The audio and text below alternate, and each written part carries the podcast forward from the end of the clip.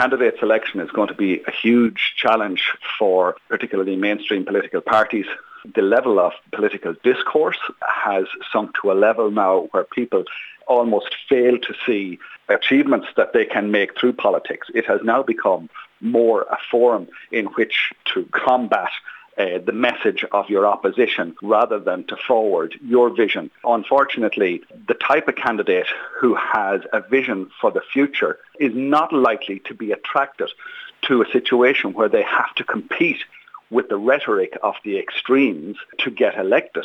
That means they have to sink to that level to get the amount of attention they need to stay in the public eye.